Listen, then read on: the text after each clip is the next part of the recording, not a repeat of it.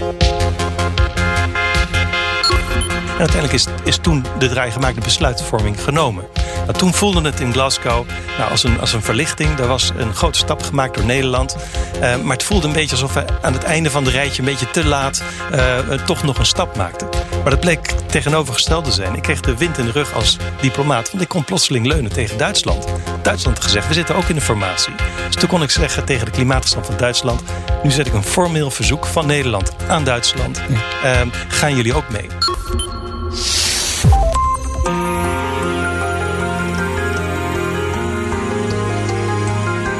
Je luistert naar De Stratege, een podcast van BNR in samenwerking met het Den Haag Centrum voor Strategische Studies. Mijn naam is Paul van Liemt. Nearly 200 nations have finally reached the COP26 climate agreement in Glasgow, Scotland. It comes after marathon talks amid intense negotiations after the summit ended.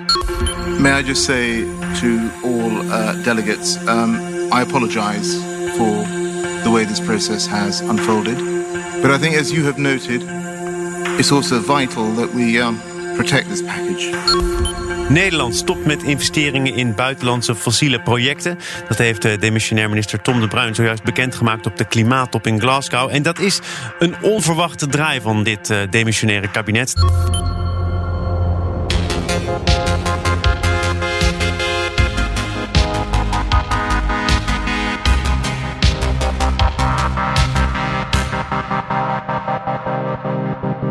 Hele wereld keek twee weken lang naar Glasgow, waar de internationale klimaattop COP26 plaatsvond. Op het eerste gezicht overheerste teleurstelling. De slotverklaring van de top werd op het laatste moment afgezwakt door toedoen van grote spelers China en India. Toch zijn er heel veel deals gesloten. Zo stopt Nederland met buitenlandse investeringen in fossiele brandstoffen en blijft de missie van maximaal anderhalf graden opwarming gehandhaafd. Maar maakt dat de top tot een geslaagde top? Of reikt onze ambitie nog altijd niet ver genoeg? En wat moeten we doen om die anderhalve graad überhaupt waar te maken? Dat en hoe het eraan toe ging in Glasgow ga je horen van mijn gast, Prins Schuimen de Bourbon de Parme, klimaatgezant namens Nederland. Welkom. Dank u wel. Maar met alleen basisregels en adviezen komen we er niet, helaas.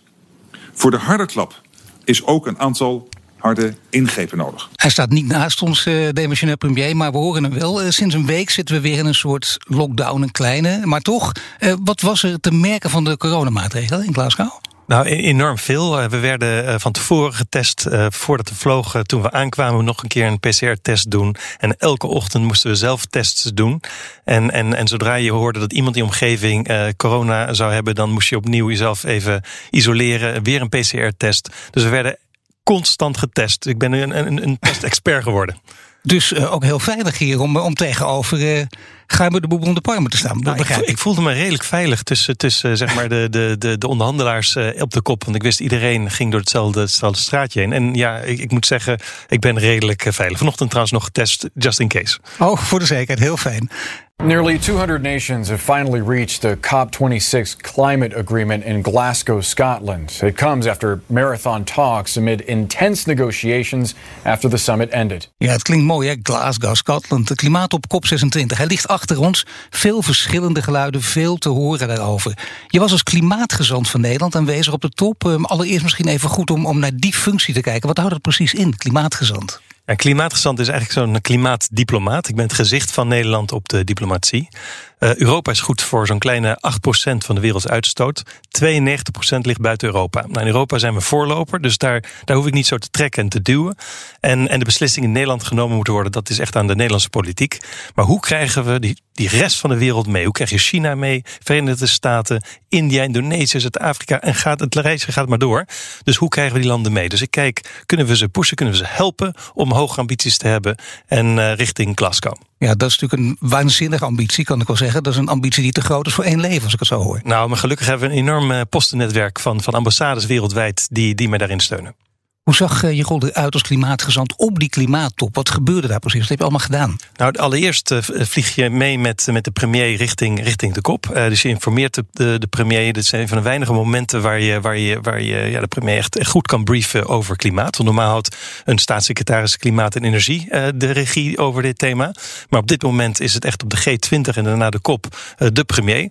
Dus dat was nummer één. Ik begeleid hem de eerste dag. En dan is er geen bewindspersoon voor de eerste zes dagen van de kop. En dan ben ik het gezicht van de Nederlandse delegatie. Dus ik spreek op panels, ik spreek bilaterale gesprekken en ik ben bezig met allianties. Hoe zorgen we dat we die top uh, zo succesvol mogelijk gaan maken? Dat is mijn eerste rol in de week. En, uh, en de tweede week komen dan allemaal ministers. Dus die nemen dan zeg maar de politieke taken over. En dan ben ik achter de schermen aan het, uh, aan het regelen en zorgen, zeg maar, fixen van, van de problemen. Maar als ik dit hoor, lijkt me dat geweldig. Ik zou ook klimaatgezond willen zijn, want je krijgt natuurlijk een waanzinnig kijkje in de keuken. Bovendien ook een behoorlijke invloed op deze manier, behoorlijk invloedrijk zelfs. Ja, het is, het is een beetje zoals een brandweerman en er is vuur. Dan denk je, joepie, ik mag weer werk doen. Dus ja. aan de ene kant prachtig werk. De andere kant is het probleem zo groot dat het echt heel serieus is. Dus het is een, twee, een, een, een dubbel gevoel. Over welke thema's werd er vooral gesproken? Want er kwam natuurlijk heel veel aan bod, maar wat was dominant? Het allerbelangrijkste is dat we de anderhalve graad, uh, dat we daaronder blijven in, in, in dit decennium, dus voor 2030. Uh, die ambitie. En die ambitie, uh, zoals, zoals u zelf zei, die, die, die, dat haalden we niet. Als we alle nationale plannen optelden, kwamen we 2,6 graden Celsius. Dat, dat is veel te veel.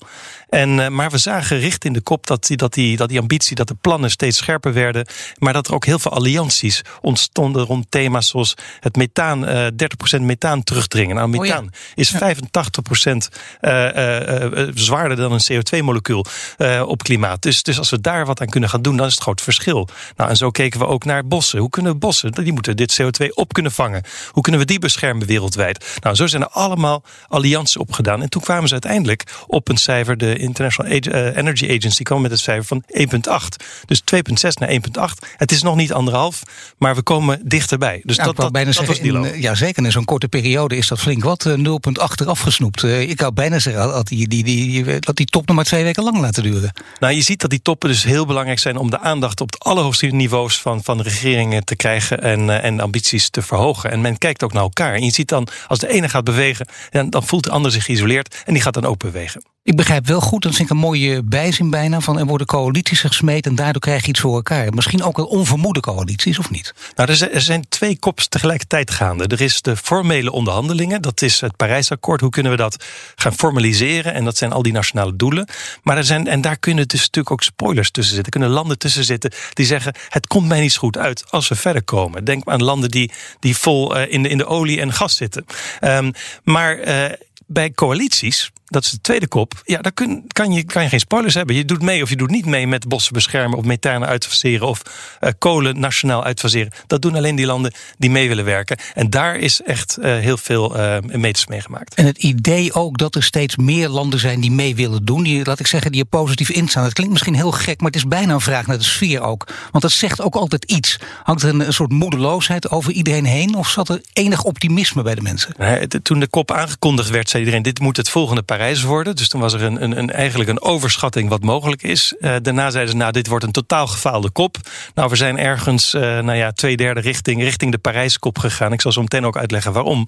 Maar, uh, maar we, ja, dus ik denk dat we het maximale uitgehaald hebben wat je realistisch uit zo'n kop kan hebben. En het is niet een, een win- of, of, of, of, of, of falen kop. het, is, het is een proces. En het proces probeer je zo goed mogelijk te doen. En we krijgen een volgende kop volgend jaar. Dan word je wel begeleid natuurlijk, tussen aanhalingstekens door de media, die daar volop zitten, internationaal. Dat is heel goed hè, qua aandacht, dat begrijp ik als je het vertelt, dat snap ik. Maar het heeft ook met de toon te maken, met hoe daarover geschreven wordt. De ene vlijmscherpe column naar de andere, daar, leent het zich ook vaak voor. Maar viel dat nu mee of viel dat tegen? Want die media-aandacht doet er zeer toe, daardoor worden de mensen geïnformeerd. Ja, nee, de media-aandacht is ongelooflijk belangrijk dat mensen geïnformeerd. Mensen zijn ook heel erg geïnteresseerd. Het, het, het, baart mensen ook heel veel zorgen. Ze willen zien wat is handelingsperspectief, wat wordt afgesproken en is het voldoende. En aan de ene kant is het niet voldoende, want de halen anderhalf graad niet. Andere dag, andere kant, ja, worden wel concrete stappen gezet. U zei het net in de introductie. Uh, het, het eindverdrag werd, werd, werd, stadsverklaring werd, uh, werd afgezwakt. Um, ja, dat is een, een minimaal deel van het hele, hele akkoord. Uh, de kolen kwamen er voor het eerst in genoemd. En India en China die zeiden, nou ja, we gaan niet helemaal stoppen met kolen, maar we willen het uitfaseren. Zodat er wat ruimte voor ze is om, om, om nationaal te bepalen hoe ze dat gaan, kunnen gaan doen. Ja, voor ons dat überhaupt kolen genoemd werden, dat was al een win. Dus het is ook hoe de interpretatie overkomt in de media. Dit heeft meer te maken met het glas half vol, glas half leeg. Maar niet alleen de media, ook de jonge generatie roert zich met name. En uh, niet alleen dat er een doel omheen hangt, wel als alles mis zou gaan, maar uiteindelijk uh, komt de verlossing als het goed gaat. Dat is heel anders dan, uh, laten we zeggen, bij, bij, bij hele negatieve bespiegelingen van de wereld in het verleden, toen het over kernwapens ging. Uh, speelt dat ook nog een rol? Dat jongeren er enorme druk op zetten en dus niet altijd even positief zijn? Ja, de, jongeren zijn heel belangrijk. Um, en die waren ook uh, meer uh, vertegenwoordigd in deze kop dan voorgaande kop, liet ik me zeggen, door mensen die meerdere koppen hebben meegemaakt. Wij hadden ook twee jongere vertegenwoordigers in onze delegatie. en we hebben mogelijk gemaakt van, van heel veel andere landen de, de jongeren hun, hun, hun betaald dat ze ook fysiek aanwezig konden zijn. Van landen als Mexico, als Oeganda, Nigeria en andere landen. Bangladesh, dat die erbij konden zijn en een toon, uh, ja, ook de toon konden zetten binnen de kop. Dus hun, hun zorgen zijn er. En, en, en ze moeten de druk op blijven houden, want we zijn er nog lang niet. Nee, de jongeren zijn eh, niet alleen zo dat ze de druk ophouden. De jongeren zijn ook tamelijk negatief gestemd. Uh, in de zin van het gaat niet snel genoeg. En snappen jullie wel wat er aan de hand is? Bijna eisen ze al voor hun dertigste de plaats op in de boardroom. En het is niet alleen maar, ik, ik moet, vroeger lachte ik dat weg natuurlijk, maar nu niet. Want ik denk, kijk maar op het gebied van digitalisering zie je dat ook. Er zijn sommige jongeren verder. Het verbaast me af en toe dat als je praat met 4, 25-jarigen die zich echt in verdiepen, jonge klimaatbeweging ook, dat de dossierkennis enorm hoog is. Is het denkbaar dat ze ook snel op, sneller dan voorheen op invloedrijke posities terechtkomen? Deze jongeren die zich hier profileren, die hebben ook echt een achterban. Hè? Dus het zijn niet zomaar jongeren die geïnformeerd zijn, maar het zijn ook mensen die echt jongeren ook mobiliseren. En uh, nou, ik, ik, ik, hoop het. Uh, ik, ik denk dat het ook heel goed is om meerdere generaties uh, vertolkt te hebben in, in, in beslissingen. Niet alleen de jongeren, ik, ik zie ook de ouderen naar voren stappen. Joe Biden is, een, is, is, is nog ambitieuzer dan, dan Obama op klimaat. De paus um, zet zich vol op in. je hebt John Kerry, de klimaatstand van de Verenigde Staten, ook een oudere man. Je ziet alle generaties naar voren stappen. Maar daar horen de jongeren ook absoluut bij. Ja, ik kan bijna zeggen allemaal uh, mannen met kinderen en kleinkinderen, behalve de paus natuurlijk. Maar dat wil zeggen dat, dat iedereen daarmee bezig is. Nu zie je nog iets, namelijk uh, de critici, sommige critici roepen... Waarom niet gewoon een G20 doen, daar alles gaan bespreken? Dan, dan kun je ook wat efficiënter met elkaar uh, praten. En de kleine landen mogen daar dan, uh, oneerbiedig gezegd nu even, achteraan hobbelen. Maar het is wel efficiënter. Of is zo'n top toch veel beter? En moet je inderdaad elke keer weer vooruit blijven gaan? Nou, de G20 eh, die, die is heel belangrijk, want die zijn goed voor, voor 75% eh, van de werelds uitstoot. Dus daar zou het echt moeten gebeuren. Maar, maar je wilt de rest van de wereld meenemen. Want er zijn veel meer thema's los van mitigatie, van, van, uh, ja, van het uitstoten van, van broeigas. Je hebt ook adaptatie. Hoe kunnen landen zich aanpassen aan, aan de effecten die ze van klimaat nu al meemerken? En de kleine landen die hebben niet bijgedragen aan het probleem, maar die voelen wel de gevolgen. Dus die moeten deel zijn van dialoog en die willen dus ook stappen maken op adaptatie. Wat doet de wereld voor hen? Om zich kunnen aanpassen. Nou las ik ergens, ik meen in NRC Handelsblad, maar dat weet ik niet helemaal zeker. Ik dacht het wel, dat uh, Jules Kortenhorst, uh, vroeger was dat een Kamerlid... en tegenwoordig in Amerika een belangrijke man bij een grote energiemaatschappij... die zegt, uh, die, en een denktank, die denkt ook na en die komt heel veel mensen tegen... en die zegt, ik heb heel veel toppen gevolgd. En wat mij opvalt is, er waren veel meer bedrijven dan ooit op deze top. Heb ik nog nooit meegemaakt. En die moeten eigenlijk het voortouw nemen, want die kunnen sneller gaan dan landen. En dan verwijs je natuurlijk altijd naar de Verenigde Naties, hoe belangrijk ook... maar kijk eens hoe moeizaam en stroperig. En daar hebben jongeren het ook altijd over. Natuurlijk is het en-en, maar is het belangrijk om de rol van bedrijven te vergroten? Ik denk dat bedrijven, ja, die, die zijn deel van de uitstoters. Als je denkt aan de zware industrie, je denkt aan, cement, aan, aan staal, aan, aan, uh, aan aluminium en al die grote uitstoters, maar ook aan transport. Ja, dat is ook het bedrijfsleven. Dus dat die aanwezig is en meedenkt is heel belangrijk. En je hebt takken van het bedrijfsleven die ook druk op elkaar kunnen zetten en die ook in de keten ook iets te maken hebben. Want wie koopt de staal? Wie verbruikt dat in hun eindmaterialen? Dat zijn weer andere bedrijven. Dus ik denk dat het echt de hele bedrijfsleven een hele grote rol heeft. En je ziet ook dat ze interesse hebben. En ook de financiële sector hoort daarbij. Dus dat is ook een, een belangrijke stem geweest in deze kop. Uh, het uitfaseren van, van, van, van, van, van, olie en, en gas en kolen uit hun financierings pakket. Uh, maar ook het duidelijke uh, voorkomen van greenwashing. Dus wat zijn de standaarden, wat zijn de accountingsregels om te zorgen dat, dat, dat, dat, dat het inderdaad een, een positief effect heeft op het klimaat. Zeker, maar dat is toch wat anders dan met 197 landen proberen tot een akkoord te komen. Dat kan gewoon niet. Dat is, dat is ontzettend lastig. Dus in die zin mag je alleen maar positief zijn als je ziet dat er überhaupt stapjes worden gezet. Bedrijven kunnen zorgen voor de versnelling. Zou, zou ik dat als uitspraak mogen nee, noteren? absoluut. En, en, en een deel van het bedrijfsleven is ook, is ook heel ongeduldig. En die duwt tegen overheden van wij kunnen sneller. Laat ons dat doen, maar zet wel duidelijke regels. En op die regels hebben we op deze top hele belangrijke stappen gezet. De, in deze kop is de rulebook, de Paris Rulebook heet het is, is aangenomen. Waarin staat uh, wat de regels zijn voor rapportage. Voor landen, onderling. Dus wat is de, de, de ratio? Hoe vaak moeten ze rapporteren? En, en, en waar moeten ze op rapporteren? Zodat je appels met appels kunt vergelijken. Maar wat er ook erbij gekomen is. En, en daarmee trouwens kunnen, kunnen landen elkaar aanspreken op, op, op, op, op ja, zijn jullie verder gekomen met jullie plannen? Dus Team Humanity kan weer samen coördineren.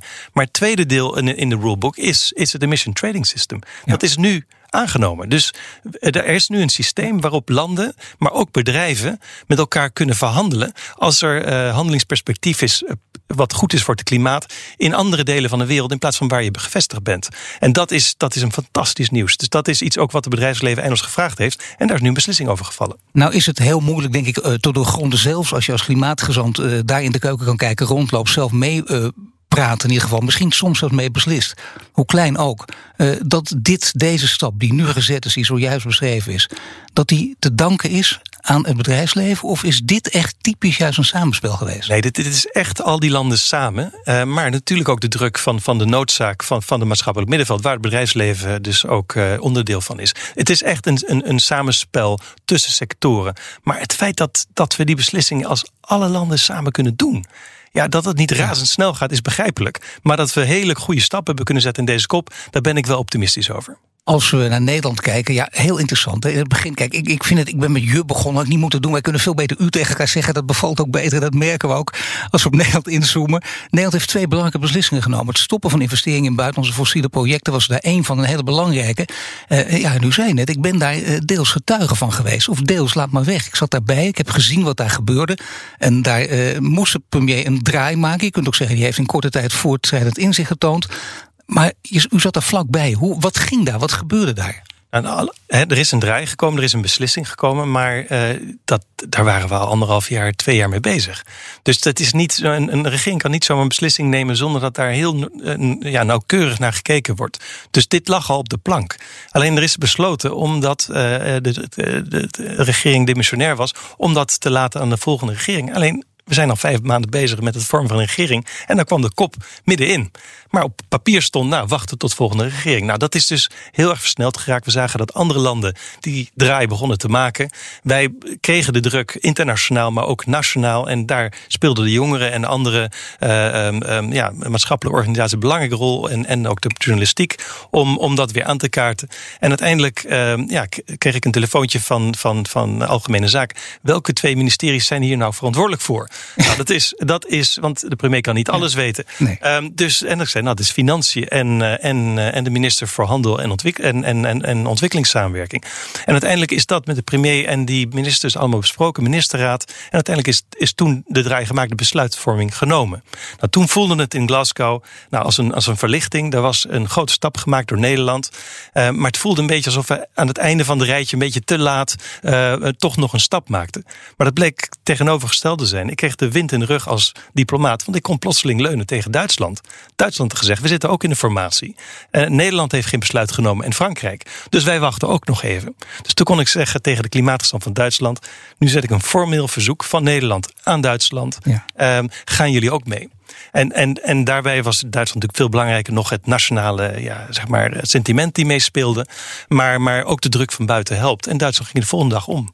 En nou, toen de druk op Spanje, en toen de druk op België, en toen de druk op Frankrijk. En alle landen gingen één naar de ander om. Te, beginnen met Nederland, te beginnen met Nederland in dit geval, dat is heel interessant. En, en, er werd wat sceptisch gedaan over het feit dat aanvankelijk de demissionair premier zei: Ik ben demissionair, dan mag ik dat niet. Dat was ook een hele formele opstelling. Had hij gelijk in, maar in, in schil contrast met de woorden van een paar dagen daarvoor. En no bla bla, action en zo ging het maar door.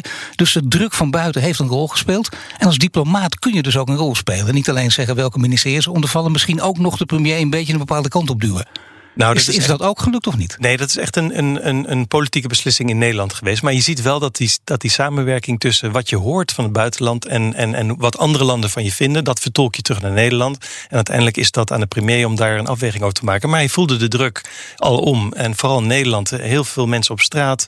Nou ja, er was, was gewoon heel veel reuring in de maatschappij. Wat ik mooi eh, vind is, dat waren we inderdaad, of was ik zelf ook weer vergeten, die, dat domino-effect daarna, wat daarna is opgetreden, daar is minder aandacht voor gekomen. Terwijl dat natuurlijk heel groot is, nog veel belangrijker. Ja, en plotseling kwamen we midden in het rijtje te staan. We hebben dus een, een actieve speler op, uh, op klimaatdiplomatie en dat was prachtig. Nu speelt er nog iets, namelijk de andere partij, de andere kant die zegt: wacht even, geweldig dit verhaal. Maar ja, ik maak me toch een beetje zorgen over de leveringszekerheid uh, van energie. Komt die niet in gevaar? De vraag naar fossiele energie zal nog tot 2030 toenemen. Dat blijkt ook uit heel veel rapporten. Wat, wat moet je tegen die critici zeggen?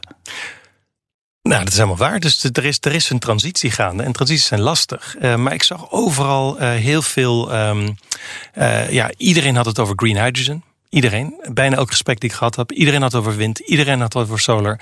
En sommigen hadden het over nucleair. Dus er worden over heel veel andere bronnen gesproken. Dus we kunnen ons klaar gaan maken voor een toekomst. En die markt ligt er. Dat is, dat is heel duidelijk evident. Maar daarom mag je zeggen, wat u eigenlijk in het begin van dit gesprek ook al zei, uh, het moest Parijs worden. De ambitie was heel hoog, moesten die kant op gaan. Maar Glasgow is dat in zekere zin dus ook geworden.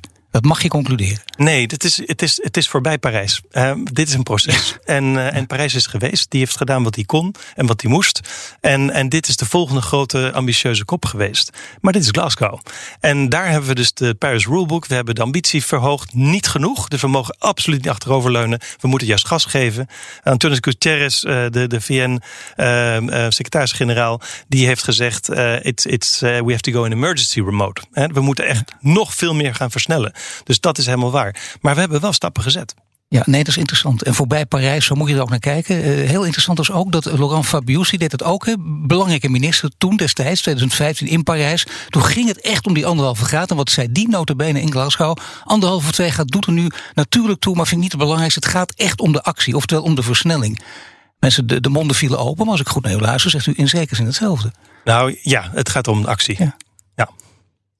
Dan de slotverklaring. Daar zijn we natuurlijk ook aan toe. Hè. Daar mogen we niet omheen komen, want uh, ja, dat, daar gebeurde nogal wat. Die werd op het laatste moment behoorlijk afgezwakt onder druk van China en India. En voor kopvoorzitter Alex Sharma een grote teleurstelling. May I just say to all uh, delegates, um, I apologize for the way this process has unfolded, um, and uh, I am deeply sorry.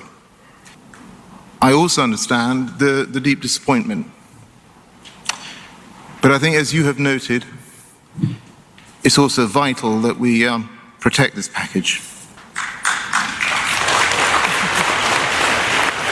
Ja, die willen we even nog laten horen. Dat zwelt dan toch mooi aan, een beetje aarzelend. En dan wordt het een echt applaus. Uh, hoe kijkt u naar die afzwakking?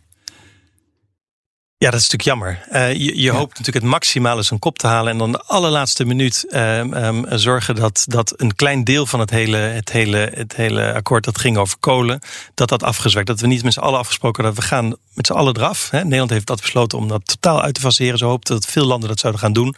En op het allerlaatste moment uh, zeggen India en China, we, we durven dat niet aan. dit moet een iets zwakkere tekst worden. Maar dat was één zin in een, in, een, in een gigantisch akkoord. Dus ik snap de teleurstelling als je hoopt, ja, het zit erin voor het eerst, nou, het maximum staat erin op het laatste moment dat afgezwakt wordt. Maar ja, als je naar de rest kijkt, denk ik van, we hebben een hele grote stap vooruit gemaakt, maar we missen nog uh, een, een, een, halve stap uh, te maken. En, en dus hebben we niet alles gehaald. Maar we zijn uh, dichterbij gekomen. En er is ook, ondanks dit verhaal, dus er is ook meer benoemd. Ook al is er die zin inderdaad uitgehaald. Er staat nog wel degelijk heel veel in. Die zin was wel essentieel. En dat is natuurlijk ook een groot gevecht geweest achter de schermen. Ook dat voedt natuurlijk toch weer die sceptische geluiden. Dat is bijna weer zo jammer. Maar toch kun je zeggen, misschien wel de volgende kop of, of twee kops verder. Dan kan, dat gewoon, dan kan die zin er gewoon weer bij. Ik, zie het steeds vooruit te gaan. Het feit dat het eerst überhaupt niet genoemd kon worden, kolen. is ondenkbaar, maar goed, dat, dat komt er nu niet. Het staat erin. Ik denk, daar kunnen we aan sleutelen, komende kops. Ja, daar kunnen we gaan sleutelen. Dat betekent wel dat je daar ook uh, landen nodig hebt die, die een grote rol spelen en het met elkaar moeten kunnen vinden. We zien dus nu ook de videoverbinding tussen uh, Xi en Biden. Daar lijkt enig contact te zijn. en dus ook hier weer de cynici, is alleen, ook weer alleen bla bla. Je zou bijna zeggen, ja, natuurlijk, wat hebben we anders? Hè? We, we, kunnen moeilijk elkaar gewapend te lijf gaan, dus we doen het met woorden. Is dat hoopvol en hoopgevend, of was dat echt een gesprek voor de bühne? Nou, je zag voor de kop uh, dat ze eigenlijk uh, nou ja, met, met, met getrokken zwaarden tegenover elkaar stonden. En kwamen heel veel andere thema's op tafel die niets met klimaat te maken hebben. Dus dat was een, een, een, een slecht teken voor de kop. Um, maar uh, dat ze tijdens de kop, op een moment waar de onderhandelingen nog net aan het beginnen waren, de politieke onderhandelingen in de tweede week, dat ze elkaar de hand toesteken en gezamenlijk een statement maken. Dan heb je de twee grootste vervuilers die met een, een tekst komen die ook uiteindelijk zoveel mogelijk terug zou moeten komen in de slotverklaring. Dan zeg je, nou dat is de base. Daaronder kun je niet gaan zitten. Vanaf hier kunnen we doorbouwen.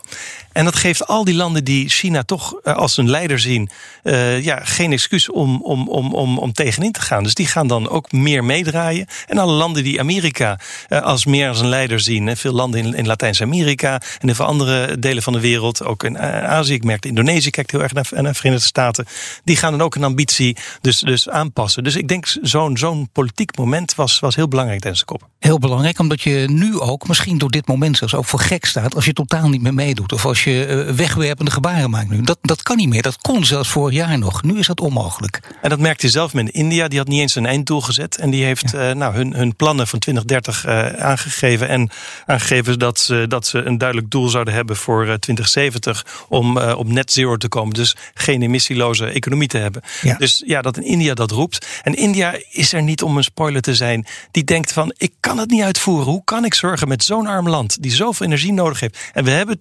kolencentrales staan. Hoe kan ik die mensen van energie, uh, ja, als er geen goed alternatief is en geen financiën voor staat, dan kan ik die omdraai nog niet maken. Dus kan ik nog niet beloven. En met die landen moeten we in gesprek gaan kijken hoe kunnen we ze toch helpen om die transitie in te gaan. Maar toch, de, de laten we zeggen, invloedrijke generatie. Goed, uh, laten we zeggen, ook uh, hadden we net eigenlijk een, vol met dossierkennis, met een achterban. De jonge generatie tussen 20 en 25 zal roepen 2070. Mensen van 20 zeggen ook, wacht even. En dan verbazen me altijd, maar ze hebben gelijk 2100, dan ben ik er ook nog. Dus we willen, we moeten die versnelling hebben. We horen misschien dit gesprek ook. We zijn het eens met Guimer de Boer van de Parmen, maar we horen nog niet dat die echte versnelling er bovenop zit. Want hij is niet voor niets diplomaat, doet mee aan dat spel. Moeten jongeren, ik durf het haast niet te zeggen, maar moeten die even toegesproken worden en gezegd worden, nou de wereld, echte wereld zit iets anders in elkaar? Of is het heel goed dat ze die druk nog vergroten? Nee, ik, ik, denk dat we de druk nog heel erg nodig hebben. Dus ik, spreek de jongeren dan heel graag aan om te zeggen: doe mee. Uh, maak ook helder niet alleen wat je niet wil, maar wat je wel wil van je regeringen. Um, doe mee met onderhandelingen, doe mee met gesprekken. Um, voor mij zijn ze, zijn ze zeer welkom met hun stem. Wat gaan de mensen, de burgers, merken van de uitkomsten van COP26? Was ook een van de vragen die voorlag. Want uh, nu zijn uh, de, de rokers opgetrokken. En we willen weten wat er aan de hand is. Ook mensen die zich druk maken. Want het draagvlak speelt uiteraard ook in dit verhaal een hele grote rol. En mensen die, die er van een afstand naar kijken. En die allemaal denken misschien, what's in it for me? Wat zeggen we tegen deze burgers? Nou, voor, voor, Nederland, um, ja, wij vallen onder de EU, dus wij, wij zitten, um, het, het doel die we bij de kop hebben ingediend, dat is van de Europese Unie. Dat doen we gezamenlijk met 27 andere lidstaten. En dat is het meest ambitieuze plan van de hele wereld. We zijn de derde grootste uitstoter als Europa. Uh, het meest ambitieuze plan en ook een heel duidelijk met, met de Fit for 55 pakket ook een uitvoeringsplan daarachter. En daar speelt Nederland ons uh, deel als, als lidstaat van de EU. En wij hebben in Nederland het, het, het klimaatakkoord af afgesproken. En die moeten we nu met het volgende kabinet gaan uitvoeren. En dan zullen de Nederlanders merken, Nederland doet mee. Maar goed, we gaan van gas af, we gaan gas uitfaseren. Uh, Shell gaat het land uit. Dat is allemaal dingen waar mensen die daar anders tegenaan kijken dan uit dit gesprek blijkt. Dat, die maken zich daar ook zorgen over. En je kunt nooit iedereen meekrijgen. Dat is nergens met geen enkel onderwerp uh, gelukt. Dan moet je gewoon relativeren naar kijken, kan niet anders. Maar toch, hoe krijg je dat gedeelte ook meer in jouw kamp? Ik denk dat dat, dat uh, ja, de stip op de horizon. Hè. Er is, uh, wat ik daarvoor ook zei, uh, iedereen die ik sprak had het over energietransitie. En daar, Nederland moeten we, we hebben geen keuze, we moeten van het gas af. we kunnen eindeloos blijven, afhankelijk blijven van Russisch gas. Maar dat is ook geen goede optie. Dus wij moeten die transitie in. En, en, en dus wordt er enorm, binnenkort enorm geïnvesteerd in een nieuwe infrastructuur, dus in nieuwe banen. En, uh, en niet alleen in Nederland. We hebben ook de expertise om extern dat te kunnen gaan doen. Dus ja, elk land die ik sprak, die was daarmee bezig. Dus als we die expertise ook beschikbaar maken voor de rest van de wereld, dan is daar een enorm verdienpotentieel voor Nederland. Ja, we vergeten heel vaak dat er inderdaad natuurlijk heel veel nieuwe banen ook bij komen. Het is nooit één op één natuurlijk. Banen die weggaan, daarvoor kun je nieuwe krijgen. Je kunt er ook niet uh, wegwerpend over gaan doen. Mensen bij Tata Steel, bij Shell, die straks hun baan kwijt zijn of snel hun baan kwijt moeten van sommigen, want er moeten veranderingen komen. Die kunnen wel eens uh, in bed liggen naar plafond staren. Die denken, hoe moet het nu verder? En nee, hoe kun je die mensen toch geruststellen? Ja, maar die kennis hebben we juist nodig in de transitie. Hè? Uh, Boskalis, die, die kan, die kan ja. platforms voor, voor olie en gas bouwen, maar die kan ook de, de, de pilaren voor de, voor de windparken bouwen. En dat doen ze ook. En dan zijn ze een van de beste in de wereld. Dus ik zou zeggen, daar komt er gewoon een verschuiving in de industrie. En, uh, en, en hoe kunnen we die zo goed mogelijk doen? Uh, maar ik begrijp de zorgen van de mensen die, die, die, die denken van ja, ik weet niet hoe mijn toekomst eruit komt te zien. Maar wat moet je juist tegen die mensen zeggen, die zorg? Moet je dit verhaal tegen ze vertellen? Dan denken ze, nou, zou het wel waar zijn? Ja, dat, dat is voor mij lastig, want ik, ik hou me echt met dat internationale bezig. Maar ik zie gewoon internationaal een enorm aantrekkende kracht voor, voor deze economie. Dus ik, ik hoop dat deze mensen daar ook een plek in kunnen krijgen. Internationaal is de volgende kop. En die is in Egypte. En je zei zelf al, het is belangrijk wat daar weer gebeurt, dat we weer een stap verder zetten. En als ik het hele verhaal goed beluister en ook kijk wat er, wat allemaal uitgekomen is, lijkt dat ook zeer waarschijnlijk dat dat zou kunnen. Alleen, er zijn mensen die zeggen nee, het andere is waar. Daar gaat het over een heel ander thema. Het is in Egypte, kijken hoe dat land ligt, kijken hoe naar de geopolitiek en de strategische ligging. Dan zal het waarschijnlijk gaan over het thema ongelijkheid. Speelt nu ook al een rol, maar niet dominant. Wordt dat het dominante thema voor komend jaar en is het goed ook? De Egyptenaren hebben al door laten schemeren dat het thema adaptatie is. Hoe kan je aanpassen aan, aan het klimaat? Maar er hoort dus ook uh, financiering bij. En we hebben als wereld beloofd om 100 miljard uh, euro per jaar beschikbaar te maken. Als dat zeg maar de geïndustreerde landen voor de allerarmste landen. om zich kunnen aanpassen aan het, aan het klimaat. Um, en die 100 miljard hebben we niet gehaald. Uh, en daar hebben we nu een plan voor hoe we dat moeten gaan halen.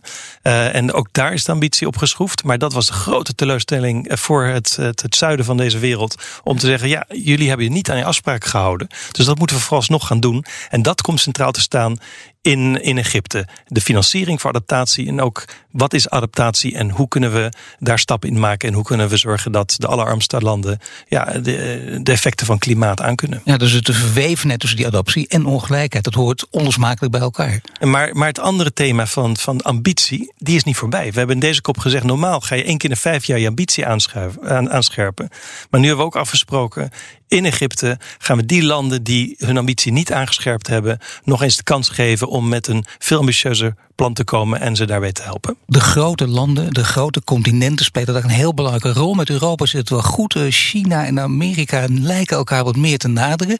Alleen, uh, ja, volgend jaar dan heb je wel de midterms in Amerika. Dan zie je meteen columnisten die, eh, die uit de heup schieten en die roepen: ja, wacht even, daar staat het hoofd van Biden. Die gaat zich niet met deze kop bemoeien.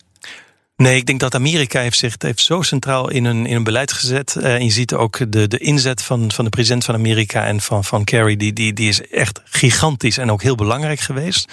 En, en die moest ook vier jaar goed maken, zeg maar, van, van, van, van ja, een, een negatief beleid op klimaat. Nee, dat gaat nog wel door. Uh, het, is de legacy van uh, deze president om hierop blijven inzetten. Dan tot slot heb ik altijd een beetje een flauwe vraag, nu ook weer en zo. Ik zou, zet die even schrap, want daar komt hij. Als de uitkomst van deze klimaatop een eindcijfer gegeven moet worden, welk cijfer krijgt het dan van de geheime boel onderbrangen? Ik geef twee cijfers. Ik zou het een 8,5 geven voor proces, uh, hoe ver ze gekomen zijn. Ik zou het een 4 geven voor, voor uitkomst, uh, voor, uh, voor de impact voor klimaat. Want de ambitie is echt nog tekort geschoten. Ja, maar dan dit jaar toch gewoon overgegaan met een voldoende, samen opgeteld. Nou ja, um, Nee, dubbel. Um, het is niet goed zodat het goed nee. is. Dank voor uw komst. Prins Schuimer, de Bourbon de Parma, klimaatgezant namens Nederland. En wil je meer afleveringen van de Stratege terugluisteren? Je vindt hem op Apple Podcasts en Spotify, maar ook in de BNR-app of op bnr.nl. Tot de volgende keer.